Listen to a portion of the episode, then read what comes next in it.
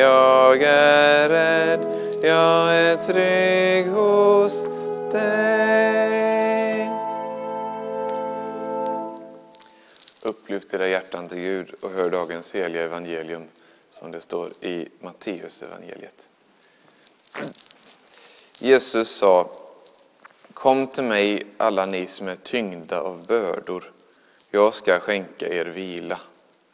Ta på er mitt ok och lär av mig som har ett milt och ödmjukt hjärta, så ska ni finna vila för er själ. Mitt ok är skonsamt och min börda är lätt. Så lyder det heliga evangeliet. Lovad vare du, Kristus.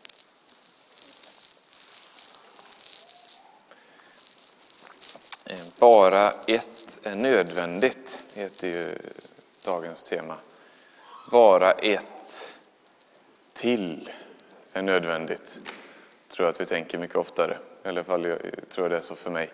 Det är säkert så för fler då, tror jag. Ehm, jag tror också att det har blivit kanske mer och mer så de senaste decennierna. Så. Det kom en bok för några år sedan som, eh, jag har inte läst den, men den hade en bra titel. Den hette Nextopia, eh, så Next och Utopia på något sätt. Man tänkte att det som kommer är något som är bättre än det som är nu. Ehm, och den ska alltså handla om, då, om hur vårt samhälle och vårt sätt att tänka mer och mer kretsar kring att vi är rätt så missnöjda med det vi har samtidigt som vi förväntar oss att nästa modell, nästa partner, nästa vad det nu kan vara, är den som ska göra att allting blir bra. Bara jag hade en sak till, bara det här var lite bättre, då skulle allt vara bra. Tänker vi gärna. Det är förstås eh, det är starka tendenser att vi tänker så nu för tiden, men det har förstås också alltid varit så i någon mån. Det kan som vanligt vara, vara lätt att se hos, hos andra människor kanske att de jagar efter dumma grejer som man förstår att det där är ju inte det som man blir lycklig av egentligen. Och det, kan vara, det kan vara svårare när det gäller en själv att se och erkänna det. Men helt säkert så finns det sånt för var och en av oss, vad det nu kan vara. Det kanske är något annat än det grannen jagar efter, men det kan vara något, något är det säkert som vi hoppas att om jag bara hade det här också, då skulle allt vara bra. Jag var på präst och diakonmöte i veckan, det blir man kallad på med några års mellanrum sådär om man är präst. Eh, och där var det en präst som, eh, som berättade att han hade gått i många år i sin kyrka i England, där han jobbade. Och så hade han en massa drömmar om hur det skulle kunna vara om de bara hade lite mer pengar och så de kunde rusta upp sin kyrka. Om de bara hade mer människor som kom till kyrkan och så. Om de bara hade det och det, då skulle det vara bra. Och sen hade han fått göra någon sorts utbyte och jobba i en kyrka i Amerika under några år. Så hade han kommit på att han kom till ett ställe där de hade alla de här grejerna som han hade hoppats på att de skulle, om de bara hade det här. Men det var inte bra i alla fall. Det var ju förstås något annat som saknades då, så hade de sina bekymmer i alla fall. Och så, så tror jag ofta att det är, och det vet vi nog också av surt förvärvad erfarenhet. Att när den här lugna stunden som man har längtat efter äntligen kommer, då är det säkert något annat som man retar sig på. Eller eh, när det kommer vardag med den nya partnern så har den andra fel på sig på något sätt. Det är alltid något annat. Det är aldrig riktigt, det blir aldrig riktigt sådär bra som man, som man har hoppats på. Har man mer pengar så tycker man ändå att man inte har tillräckligt mycket pengar. Eh, det vi längtar efter, det fanns egentligen aldrig där. Eh, vad är det egentligen som vi längtar efter och behöver, kan man undra då. Den gamla kyrkofadern Augustinus han har uttryckt det där på ett sätt som jag tycker ingen annan har kommit nära. Eh, han, han säger så här, sök det du söker men inte där du söker det. Du söker på fel ställe efter det du egentligen söker. Eh, han skriver också att vår djupa längtan är förstås egentligen är en längtan efter Gud, efter det förlorade paradiset. En längtan hem som Gud har lagt ner i varje människa för att vi ska kunna hitta hem också. Men vi, vi söker på alla möjliga andra ställen och, och, och eh, sätter vårt hopp till alla möjliga andra saker jag söker envist lyckan i annat. Eh, gentemot Gud så är vi rebeller. Vi blir som små, som små envisa barn som säger att jag kan själv och, och jag kan hitta min lycka själv. Eh, fast vi egentligen längtar efter en, en stor gudomlig famn, Guds närvaro. Det är bra tror jag för oss var och en ifall vi kan få syn på den där saken som just, just du och jag eh, drömmer om och tror är lösningen på våra problem. Man kan sätta upp en sån mening framför sig. Om jag bara hade så skulle allt vara bra. Och så kan man fundera på vad det är man kan fylla i den luckan personligen. Ehm, det kan säga många viktiga saker om, om vem man är och framförallt vad man egentligen, vart man egentligen har sitt, sitt hopp som människa. För Luther han skriver att det du sätter ditt hopp till, det är egentligen det som är din Gud. Eh, för en Gud, vare sig det är en riktig Gud eller en, en avgud, så är det den som vi hoppas på och tror ska kunna ge oss allt gott. Och är det då något annat än Gud som vi hoppas på så är det en, en avgud förstås, per definition. Ehm, och det avslöjar också något viktigt, det avslöjar vems ögon som vi allra helst vill duga i. Vem vi helst vill imponera på eh, och vem vi vill ska se på oss med en välvillig och och gillande blick. Vad som är viktigast för oss. Ehm, vi har alla någon sorts motstånd mot, mot Gud i oss. Och därför är det inte så lätt för oss att vända oss till Gud. Det är något som, eh, som, eh, något som bär emot för alla människor. Samtidigt som vi förstås har en längtan. Men evangelietexten idag den innehåller ett erbjudande till oss. Ehm, Jesus säger Kom till mig, ni som är tyngda av bördor, jag ska skänka er vila. Ta på er mitt ok och lär av mig som har ett milt och ödmjukt hjärta, så ska ni finna vila för er själ. Mitt ok är skonsamt och min börda är lätt. Det är bra med så korta evangelietexter så man kan upprepa hela. Så kan man, många märgfulla ord där som man kan behöva ta till sig. Kom till mig, säger Jesus. Det där andra som jag tror ska funka som frälsare, det kommer inte att hålla. Det finns ingen vila där. Men hos Jesus så gör det det. Han säger, ta på er mitt ok. Det där med oket kan kräva en liten förklaring tror jag.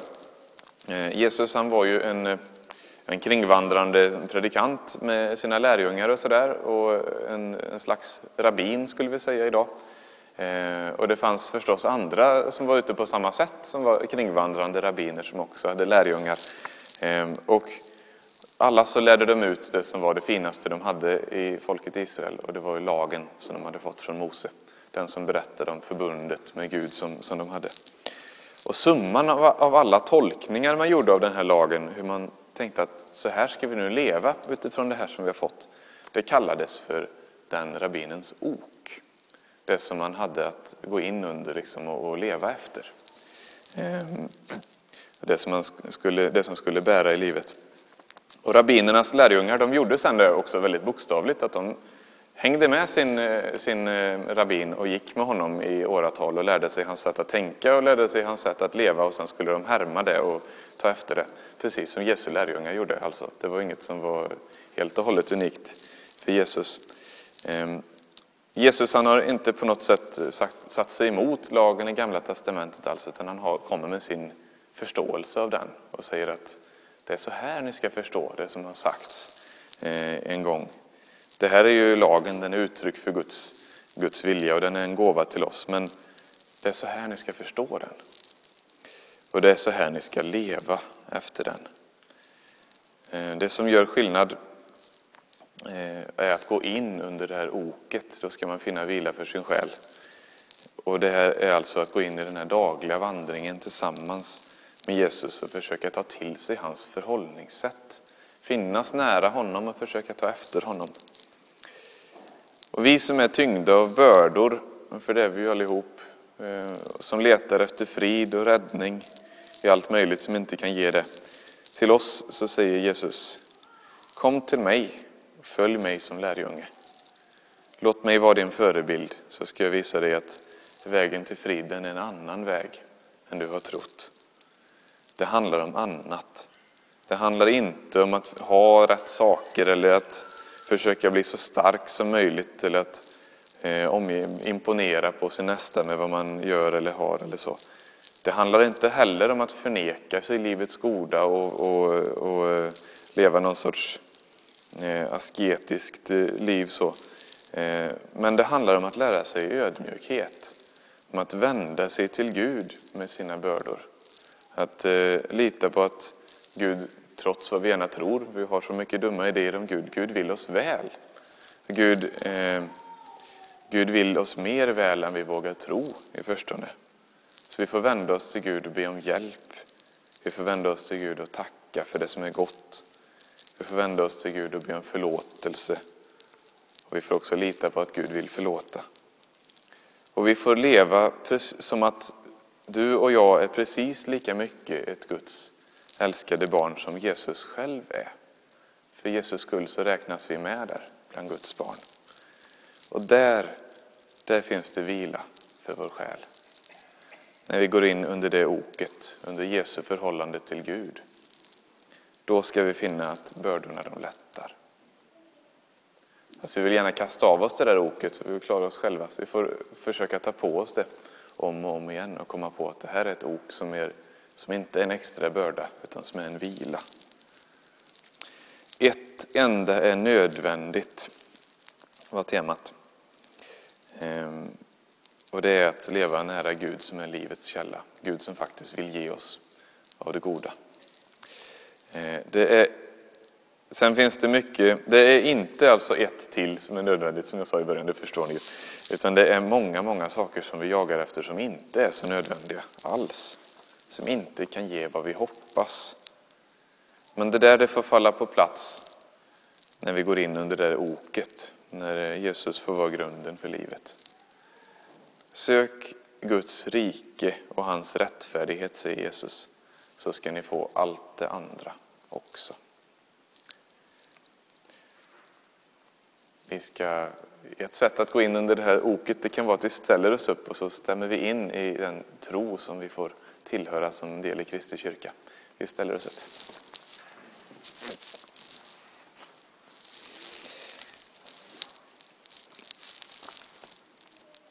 Vi tror på Gud Fader allsmäktig, himmelens och jordens skapare.